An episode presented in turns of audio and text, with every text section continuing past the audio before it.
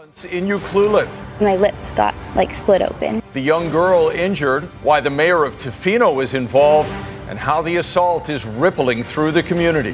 The White Rock Lake fire inches closer. Now seeing where the fire actually is is actually very scary. North Okanagan residents on edge as others in the interior go back home after dodging disaster.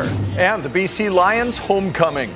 A mixture of joy and apprehension as the crowd returns to BC Place for the first time in nearly two years. You're watching Global BC. This is Global News Hour at 6. Good evening and thanks for joining us. We begin tonight with disturbing details about an assault at a Vancouver Island school and allegations the investigation into the incident was tainted. The victim is the daughter of Tofino's mayor, and he says the situation is deteriorated so badly she may have to go to another school far from home. My teeth are all in a cast right now. Inside, one tooth is fractured, another set back in place. The gums severely damaged, leaving roots exposed. So I'll need to get like a graft. But it's this scar that's now a constant reminder of what happened. It's pretty frustrating. I can remember like the first emotion that I felt was like just anger. In April, Josephina Law was cleaning up the gym at Ucluelet Secondary School. She says two boys started throwing pickleball paddles and alleges one took direct aim at her face. In the moment, I think it was just so shocking. I didn't really feel anything, really. The 14 year old was first taken to Tofino Hospital and then the dentist. She later had reconstructive surgery on her lip. Her father, Dan Law, reached out to the school's principal to ask what happened. That's when he says his concern shifted from the students to the adults. He says the school administrator tasked by the principal to investigate is related to one of the boys involved. Law also says the same person has personal ties to the other boy's family. So at that point, I, I realized that there, there, you know, could be a quite a, a serious conflict of interest. Law understands the dangers of conflict of interest. He happens to be Tofino's mayor. It's just something that has to be addressed. Global News reached out to both boys' families but did not receive a response. Law says the principal denied any issue with the process and would not disclose what disciplinary action, if any, was taken. But then other families started sharing their concerns. One wrote to the principal, Our daughter was there and witnessed everything, and she is sure that it was not an accident. Another wrote, It sounds like a typical schoolyard incident, but one that quickly escalated and ended up with an act of violence. The PAC is concerned enough that we will be having uh, the topic of school safety, school culture on all of our agendas. It'll be a standing item just to make sure that everybody is aware of uh, the interest of PAC and of parents of, about what happens uh, in the schools that we send our children to. Law says he contacted the school district's superintendent to take over the investigation, but he alleges that independent investigation became a platform for victim blaming by the school administration. You know, maybe it was the girls' fault, or maybe they were on Snapchat too much, or something like that. It was this kind of thing, and and it just started to, to fill me with dread. Since the incident, Law says nothing has changed at the school. The Parent Advisory Council agrees. I think what we want to do is to engage the school more often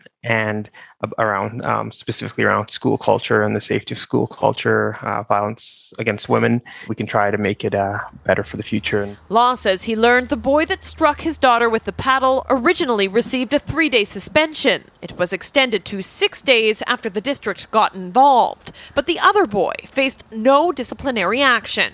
In an email, Superintendent Greg Smythe said the district is aware of the family's concerns, but stated, We believe the investigation of the incident was conducted completely, thoroughly, and impartially, and have conveyed this to the family. The district refused further comment. It's a public institution. It's supposed to keep our kids safe. It's supposed to educate them, and uh, and the people that run those schools are examples to the kids. With another school year just around the corner, Josephina says she no longer feels safe at Ucluelet Secondary and is considering moving out of district four hours from home. Even if it does change, I don't feel like I would want to go back into that environment. That could mean the family has to move, and the mayor of Tofino could find himself splitting his time away from the community he was elected to lead. And that's a very difficult decision for a family, and it has, you know, long-lasting ramifications. Kylie Stanton, Global News, Tofino. Now to the wildfire situation in this province. Favorable conditions the past few days have allowed crews to get a better handle on a number of fires burning around the province. But while some progress is being made, officials say we are far from being in the clear. Emad Agahi has more on the current situation and a particularly devastating loss for one family. Emad. Well, at 810 square kilometers and still classified as out of control, the White Rock Lake Fire is still burning behind us just west of Vernon. And today, local authorities are adding five more properties to a list of what's already almost 100 structures lost in this fire, leaving many British Columbians displaced, homeless, and in need of a lot of help. For what? Eight year old Bella cannot be told by her grandparents about their evacuation. Yes. In her mind, this is a camping trip. You going to trailer? Go camping? Where the little girl called home and the safest place for her to be is in Vernon. But on Sunday, their property was completely burned by the White Rock Lake Fire. I do not blame our firefighters. I think the government has put our lives at harm and the fire departments, the, the guys, and the firefighters and my granddaughter. Her extremely rare condition means any sudden change to their environment can lead to life threatening seizures, which is why they cannot stay at a hotel. There are currently more than 6,100 properties under evacuation order in the province as wildfire season continues to devastate families across many remote communities. We understand uh, what a uh, what a traumatic time it is to uh, to lose uh, you know uh, a property or a home. Um, it it is it is devastating, and we know that, and it's incredibly emotional. Uh, but what I can also tell you is this: is that the the men and women in the fire service are doing everything they can as the days go by, the gravity and uncertainty of the situation becomes clearer. Sandy Brandt says she and her husband worked hard to customize their home for Bella's fragile life, and now they've lost crucial equipment worth tens of thousands of dollars. Where's Horgan? Where's Trudeau? Where, where, where are, where are they? What are they going to do for my granddaughter? Not me. It's my granddaughter. No. So, sorry. And I want to be with back in my neighborhood, people that care. Now, those damaged properties have been found to be in the areas of Killiney Beach and the Ewing's Landing area west of Okanagan Lake. But firefighters are now finding the fire to be most active just north of Fintry Park, where they say drought like conditions have been uh, problematic because the fuel in the forest is drying out again after the limited rain this area got earlier this week. All right, thanks for that, Ahmad. Well, crews are converging on a new wildfire burning near homes north of Ladysmith on Vancouver Island. The flames were first spotted early this afternoon. The fire is estimated to be small at this point, only four hectares, but it's growing and burning on Mount Hayes. And it's also moving closer to a number of homes in the Takala Road area just west of Highway 1. 10 firefighters, four helicopters, and a water bomber are on scene trying to contain that fire. Concerns are also mounting for the wildfire crews who have been working full out for weeks and even months. More than 3,800 wildfire personnel and another 1,250 contractors have been on the front lines of the firefight, firefight since the season began, doing a dangerous job with grueling conditions, including extreme heat and smoke. It's been a long summer for many of our firefighters and, and staff supporting the efforts. Uh, with that increased fatigue, we're starting to see more uh, safety uh, concerns come forward. Uh, more slips, trips, falls, those types of events, as well as other serious occurrences are happening. It's something that we take serious and we want to monitor and make sure our staff are safe. A huge relief for residents of Logan Lake returning home one week after they were forced to flee. Fire crews lining the road into town to welcome people back home. Last Thursday, the fast moving Tremont Creek wildfire forced the community's more than 2,000 residents to leave as the entire town was threatened by the fire. After several days of cooler temperatures and a determined effort from firefighters, late this morning, the evacuation order was downgraded to an alert. I thank everybody from the bottom of my heart for coming and saving our town and helping us. Hearing it was just near our doorstep, it's, yeah, it's good to be home. And we can't thank you guys enough. It's been awesome to see just the community come together. It's been great. The Tremont Creek fire remains out of control, and residents are being told to be ready to leave again at a moment's notice. Now, another troubling uptick in COVID 19 infections. Here are the numbers for today. We have 689 new cases which means we now have 5,982 active cases. 121 people are in hospital. That's up 14. 56 patients are in ICU. Sadly, two more people have died from complications of the virus. And now 74% of British Columbians 12 and older are fully vaccinated. Uh, Keith Baldry joins us now live from Victoria to explain why we're seeing such high case mm-hmm. counts still, Keith. Yeah, a number of factors at play here, Chris. First of all, there is considerably more testing going on, particularly yesterday and today. Uh, we were at four or 5,000 a day just a few weeks ago. Now it's 12,000 a day. The Delta variant is more infectious, so it's out there in greater numbers. We're picking it up more. But there's also the, the fact there's still a heck of a lot of people who have yet to be vaccinated, and they're the people who are testing positive. Take a look at this 792,956 people precisely, as of yesterday, have yet to receive one dose. Uh, the vaccination rate in these towns I'm showing here are by and large very high, but they're also very populated areas, and that means the number of people who have not been vaccinated is that much greater. Surrey with almost 85,000, Vancouver 78,000, North Central Okanagan area 63,000 people have yet to be vaccinated. Even Burnaby, where you and Sophie are, 32,300 yet to be vaccinated with just one dose. Those are the people who are testing positive. By and large, it's mostly people in their 20s and 30s. That's upwards of 50% of the test cases every day. So a number of factors at play here, which suggest we are going to see some high case numbers for some time yet uh, until we can bring that vaccination number up considerably higher than where it is right now. And again, it's going to vary from town to town, but I just showed you the numbers there 792,000 people. We got to get that number down considerably. All right, let's hope this coverage does it. Thanks very much, Keith. Now, with back to school only a few weeks away, there's increasing pressure on BC schools to bring in mandatory vaccinations or COVID tests. As Richard Zussman reports, it's something being done elsewhere in Canada and the U.S. Back to school worries. Teachers felt the full responsibility of keeping everyone safe without all the tools to do so. With school around the corner, teachers looking for those tools in K 12. The union asking for a province wide mask mandate, a COVID 19 testing program including asymptomatic testing, health and safety training, N95 or medical masks available for anyone who wants one, and vaccine clinics at schools. We're in an uncertain situation right now with the Delta variant in particular, so we'd like to see those measures in place.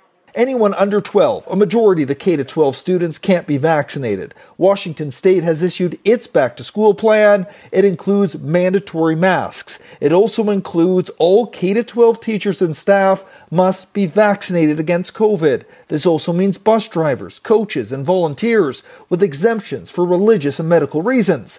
The province isn't ruling out mandates. The vast majority of people getting sick right now from a vicious virus are unvaccinated and we need to deal with that.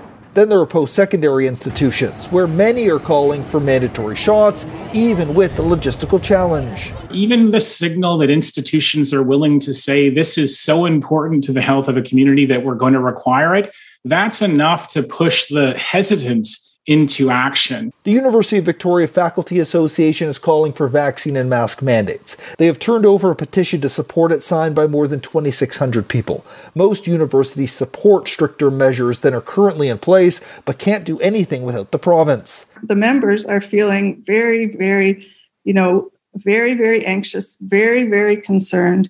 And we don't have any answers, and we should have had these answers weeks ago. The guidelines for this year will be uh, uh, are being updated with the circumstances. We make changes uh, uh based on the circumstances, and that's the work that is occurring now. Those plans, both K to 12 and post secondary, are expected next week. Richard Zussman, Global News, Victoria.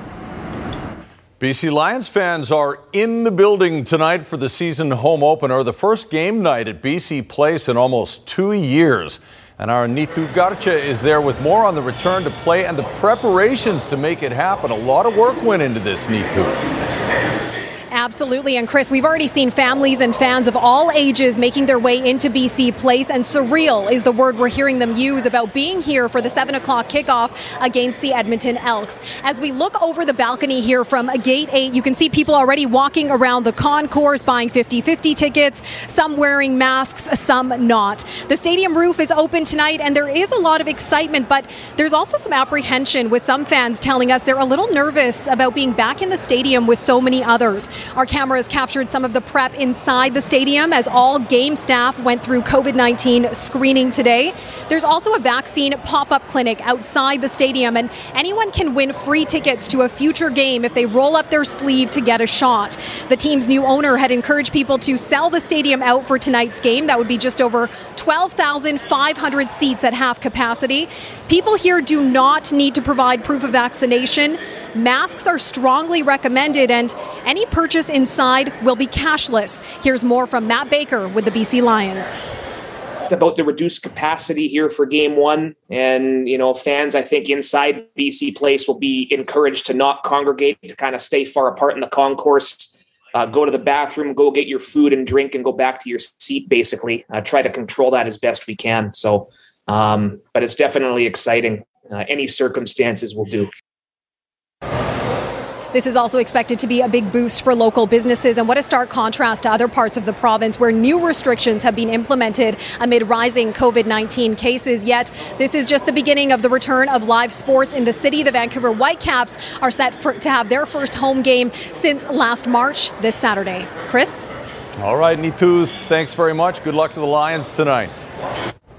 Vancouver struggles to stop the coyote problem in Stanley Park. A number of visitors to the park have been chomped despite warnings and nighttime closures.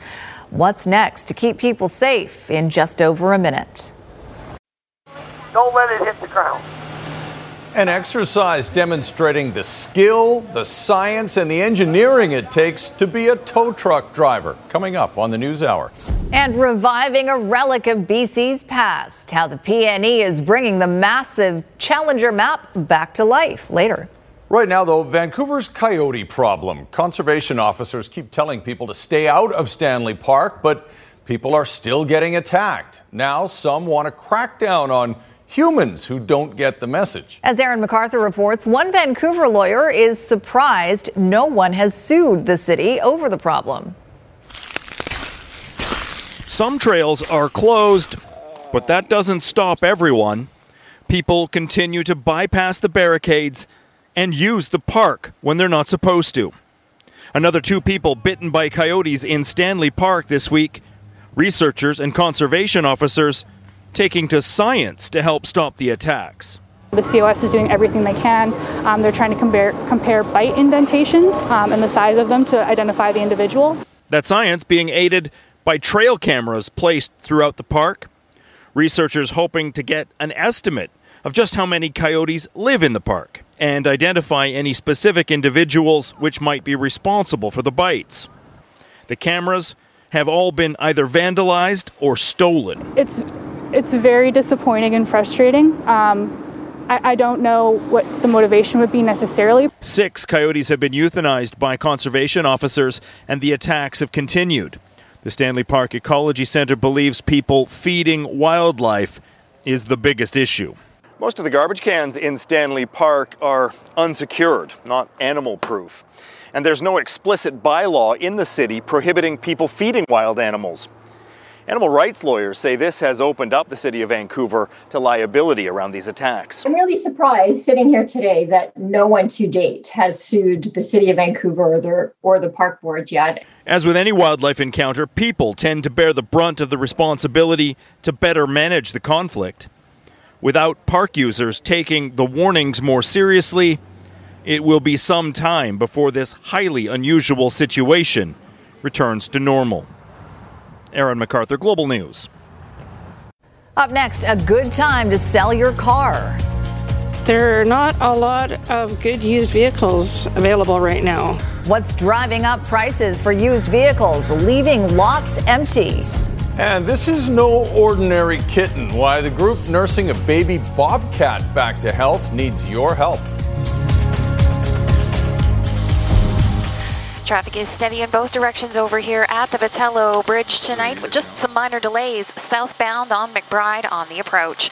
Through a new charitable partnership between Kermac Cares for Kids and Surrey Memorial Hospital, when you choose Kermac Collision and Auto Glass, you also support the Surrey Memorial Children's Health Center. I'm Trish Jewison in Global One at the Pattullo Bridge.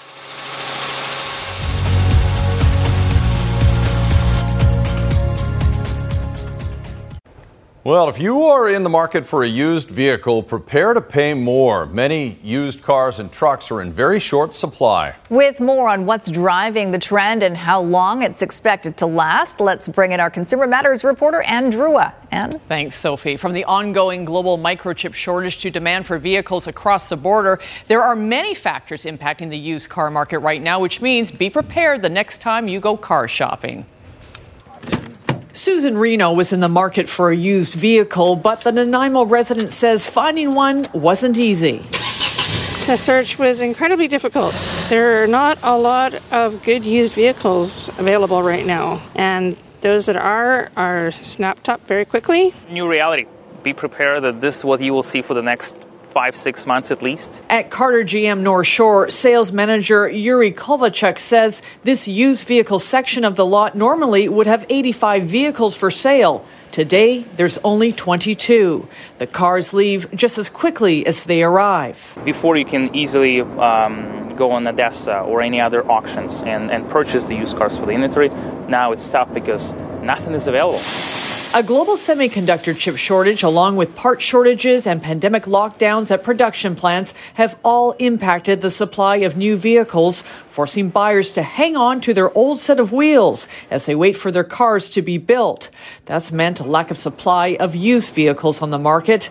Also adding to the shortage, a demand for vehicles south of the border. There's a real desire on the part of brokers and others down there to buy up Canadian vehicles uh, that they can get using big U.S. dollars. Uh, and for people on this side, well, it's profitable business. It's a perfect storm, which is why consumers can expect to pay more for a used vehicle, with prices soaring by as much as 20%. And don't expect much wiggle room when it comes to getting a deal there is no such a thing as the getting a huge discount. There is some room, some negotiation here or there, but please do not expect to get thousands of dollars off. But it's not all bad news. Let's the opposite way. If you are a seller, this is a good time for you to sell. So if you have a, a, fleet of the vehicles that's sitting at home and you're not really using them, well, this is a good time to sell for you. It's a good time because you can get good money for it. Back on Vancouver Island, Susan Reno says she almost gave up a couple of times in her search for a used vehicle, eventually finding one, even though it cost her more than she had expected. I was really surprised at how difficult it was and how expensive used cars are right now. And again, we are told to expect this trend to last for at least six months, perhaps more. As for what models are really in short supplies, use SUVs and pickup trucks simply because they are in very high demand. We are told you'll have better luck if you're in the market for a used sedan where prices have increased about 10 to 12 percent compared to 20 percent on average for SUVs and trucks. And if you have a consumer issue for me, you can email me at consumermatters at globalnews.ca. All right, thanks for that, Ann. Tow truck drivers are learning to deal with extreme situations today in North Vancouver. Go seven feet in the air, so a foot higher than my head. Unless the numbers get higher, which they're not. Hoisting cars into the air is just one of the advanced rescue techniques being taught. It's used in real life situations to get vehicles off a steep, rocky embankment or possibly out of water. That's just one of the skills particularly useful on BC's mountain highways, and it's the first time this advanced training course has been offered in Canada. This technique of what we did here today is what we call clotheslining, and it is, would be used maybe when something like the vehicle was in a pond and they didn't want to have the environment damaged or on some sharp rocks over an embankment. They may need to lift that vehicle up and trolley it across to save the environment. As you might imagine, this training doesn't come cheap. Tuition runs more than $2,100 for the five day course. Coming up, the Canadian airlift out of Afghanistan and predictions about what kind of country will be left behind. Also, tonight, a prime piece of Kelowna real estate offered up by the city and what they hope becomes of it.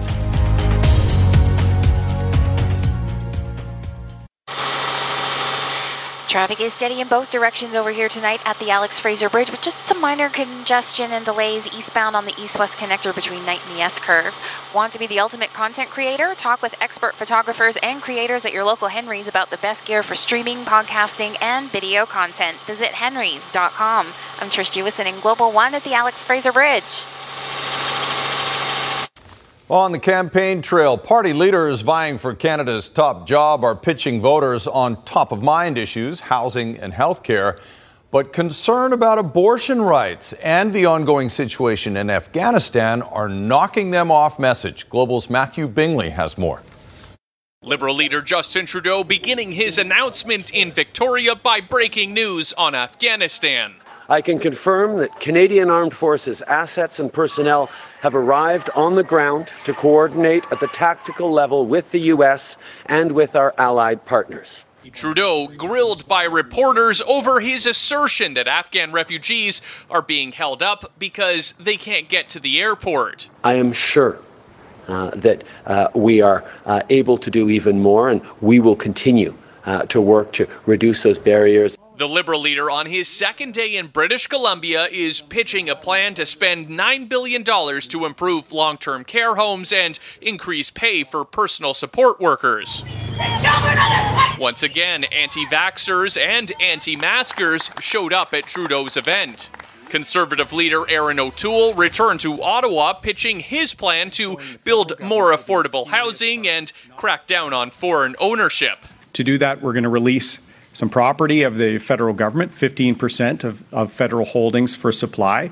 But his party's stance on conscience rights for healthcare workers became the headline as O'Toole was pressed on whether it could be extended to abortion access. I think we can also defend conscience rights for our incredible men and women on the front lines in our healthcare system. As a pro choice leader of this party, I will make sure that we defend the rights of women to make the choice for themselves with respect to their own health. The Liberals quick to jump on the issue despite some of their members previously showing support for conscience rights. Hey everybody! NDP leader Jagmeet Singh traveled to Alberta to pledge $250 million for a new critical shortage fund to hire nurses and hoping to capitalize on voter discontent with the provincial government. We spoke with frontline healthcare workers and they are hurting.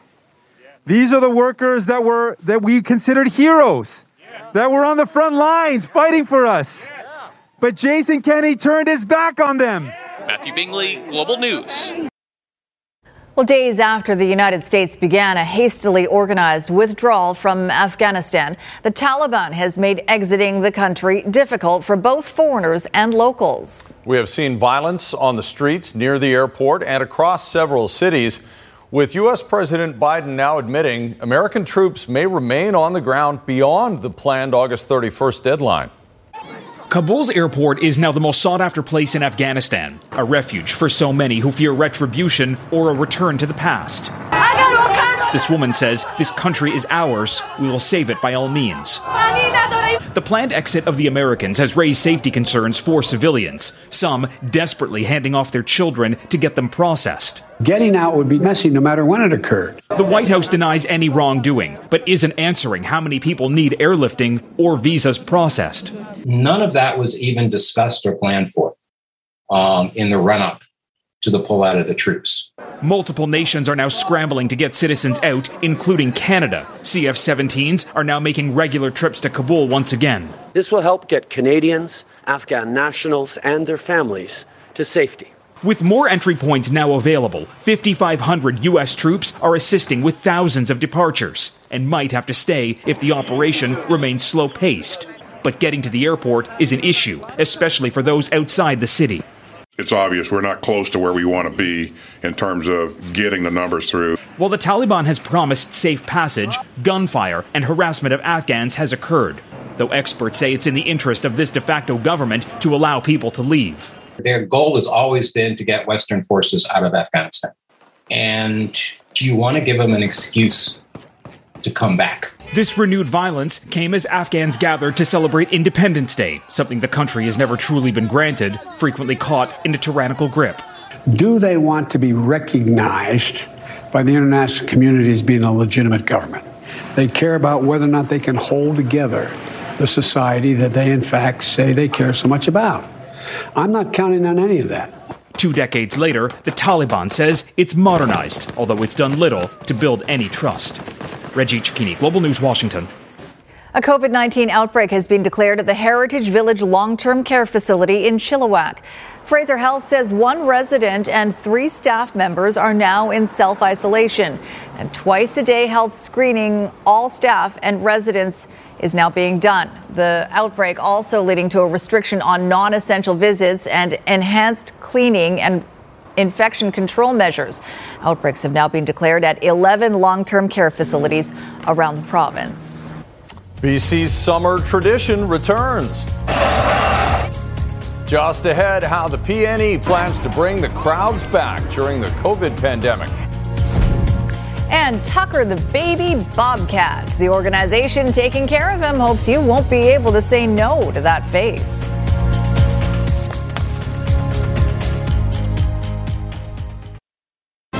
You're watching Global News Hour at 6. Langley's Critter Care Wildlife Society has an unusual and impossibly adorable new patient.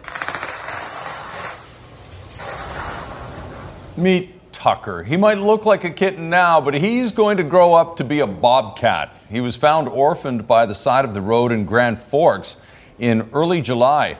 He was barely alive, weighing less than one and a half pounds. But Critter Care volunteers worked around the clock, and he's expected to make a full recovery. Critter Care says it's going to have to build a new enclosure for Tucker and is asking for donations to help with his new home and care.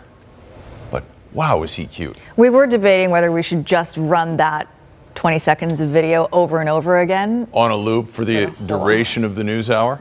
But we thought maybe so, so cute. All right, let's bring in meteorologist Kristi Gordon yeah. with a look at that forecast. Definitely a change uh, in the last few days, Kristi, and a welcome one at that. Yeah. Yeah, that's for sure. So conditions really uh, a lot better, although we had gusty winds in some areas and through the interior today that which didn't help things much. But certainly the air quality index better and overall the trend in the next little while is uh, much better as well. And I'm going to show you. But first, let's start off with the air quality health index. So we were at a low level right across southern BC today and even into the uh, Cariboo central interior regions as well. So welcome relief, although tomorrow we're expecting some haze to return as the winds will become a little bit more light. Now overall, the long term trend shows below seasonal values in terms of daytime high, using Kelowna as an example. But that's really the case right across southern BC. So some good news for the forest fire fight. When you have those cooler conditions, you don't get as much burning. Now, tomorrow we're going to see cloud and showers push into the south coast. You can see it here on the map, but that shifts into the interior regions as we head into the afternoon and evening hours. So this is more good news for that region. Now, there are going to be embedded thunderstorms in this, but despite the fact that we will see the potential for lightning strikes and a little bit of gusty winds around those thunderstorms. Widespread cloud cover and isolated showers with the cooler conditions certainly will help things mainly south of Kamloops. North of Kamloops, really, it's only a slight chance, but certainly those southern regions could get some improvement. Uh, but throughout the day tomorrow, we're going to see variable winds. They should be fairly light. We may see some gusts, but really only talking about gusts potentially up to 20 kilometers an hour. Now, for the northern regions, no rain in the forecast. Very slight chance of showers in through the Cariboo. It's mainly Kamloops south that we will see the cloud and showers and cooler conditions. South Coast will also be impacted by that mostly through the morning hours, although Fraser Valley, northeastern Metro Vancouver, so that's Maple Ridge, Pitt Meadows, you'll likely see the showers continue on and off in the afternoon hours. Your weekend not looking too bad. We'll see some sunny breaks, chance of showers mainly Saturday evening into Sunday morning. And tonight's Centra Windows weather window is from English Bay. Thank you to Mikul for that one. Beautiful shot mm. with the uh, sailboat there just in the sun's rays. Gorgeous. In the sun there. Thanks, Kristi. The perfect angle. Mm-hmm. All right, the PNE will be smaller this year, but as they say, the show must go on. There will be super dogs. Let's hope foot long hot dogs and rides too. Of course, but the shoulder to shoulder crowds will be missing this year as organizers approach their annual extravaganza with COVID safety in mind.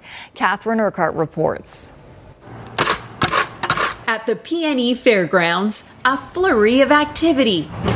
Saturday is opening day. Super fun because you can watch like the dog show and stuff. So and there's extra yeah. rides. Like yeah, a lot yeah. more rides. Uh, the games open up so you can win prizes.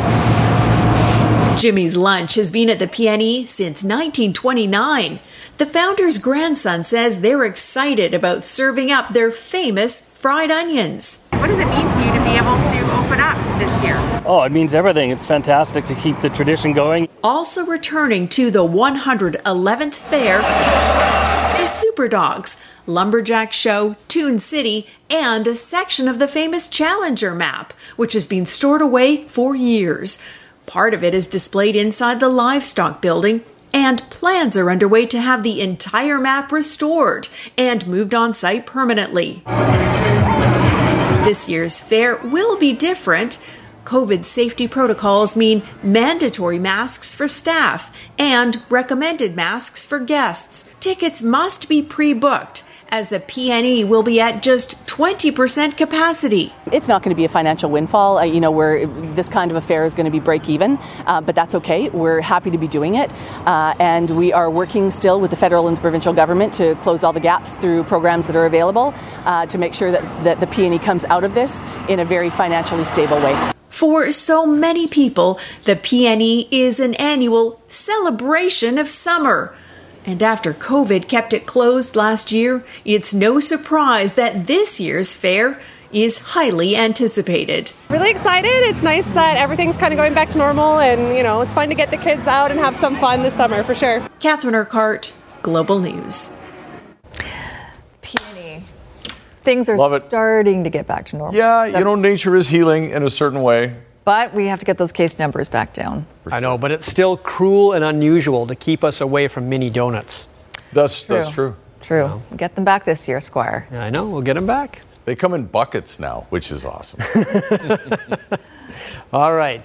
The so, PNE, the Lions. Well, yes, and the Whitecaps on Saturday. So, yeah, the Lions, of course, are at BC Place tonight. There will be fans, something we haven't seen since 2019. They're playing the Elks and they're going to allow about 12,500. There, of course, is inside BC Place.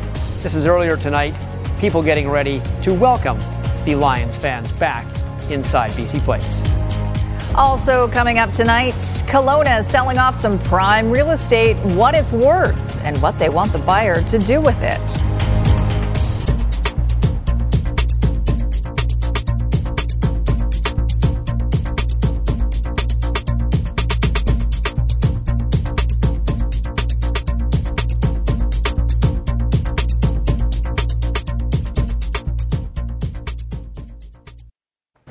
You might actually be able to hear cheering from the open roof of BC Place tonight. Ready to roar for the Lions down there, Squire. Yeah, Lions tonight, Whitecaps Saturday. The Lions finally back home, first time since 2019, and they'll face the Edmonton Elks.